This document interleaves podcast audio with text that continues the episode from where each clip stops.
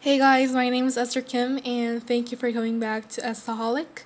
This is another episode of my podcast, and I hope you enjoyed this. Stay tuned.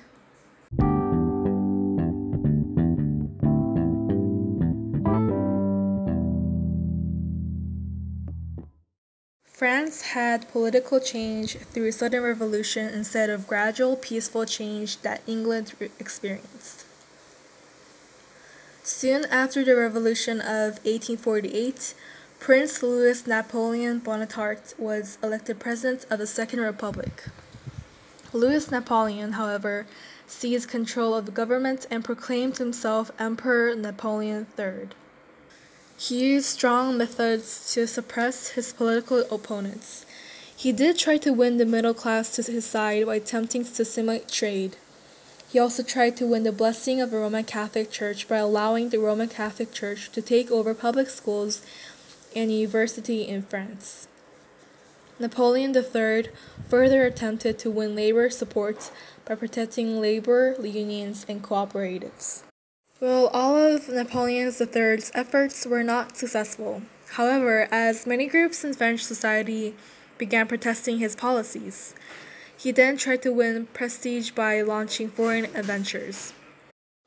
One thing he did was to install the Austrian Archduke Maximilian as Emperor of Mexico in 1864. This caused a revolution led by Benito Juarez that led to the execution of Maximilian and the overthrow of his government in 1862. After many reverses of Napoleon's foreign adventures, the French people forced him to resign in 1870. After Napoleon III was forced to resign, French leaders proclaimed the Third French Republic in 1870.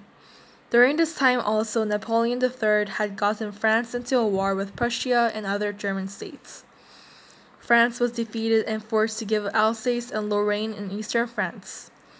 France also had to pay $1 billion in gold in addition to these terms, German troops occupied some parts of France until the gold was paid in full. These harsh terms made France want revenge and directly led to World War I, and the very harsh terms France demanded just after World War I. France, during the period between 1870 and 1914, was a nation of instability and crisis. During this time, the Constitution of 1875 was drawn up to give France government stability. The government system proposed was based upon the British parliamentary system. The government proved to be unstable as cabinets came and went in rapid succession. The Third Republic did have many successes. The real life of the people became better with the more prosperity than had occurred earlier in the century. One lasting monument to this prosperity is the Eiffel Tower built in 1888. I hope you understood all the things in, the, in this episode, and I'll see you on my next one. Be safe, always be a Bye!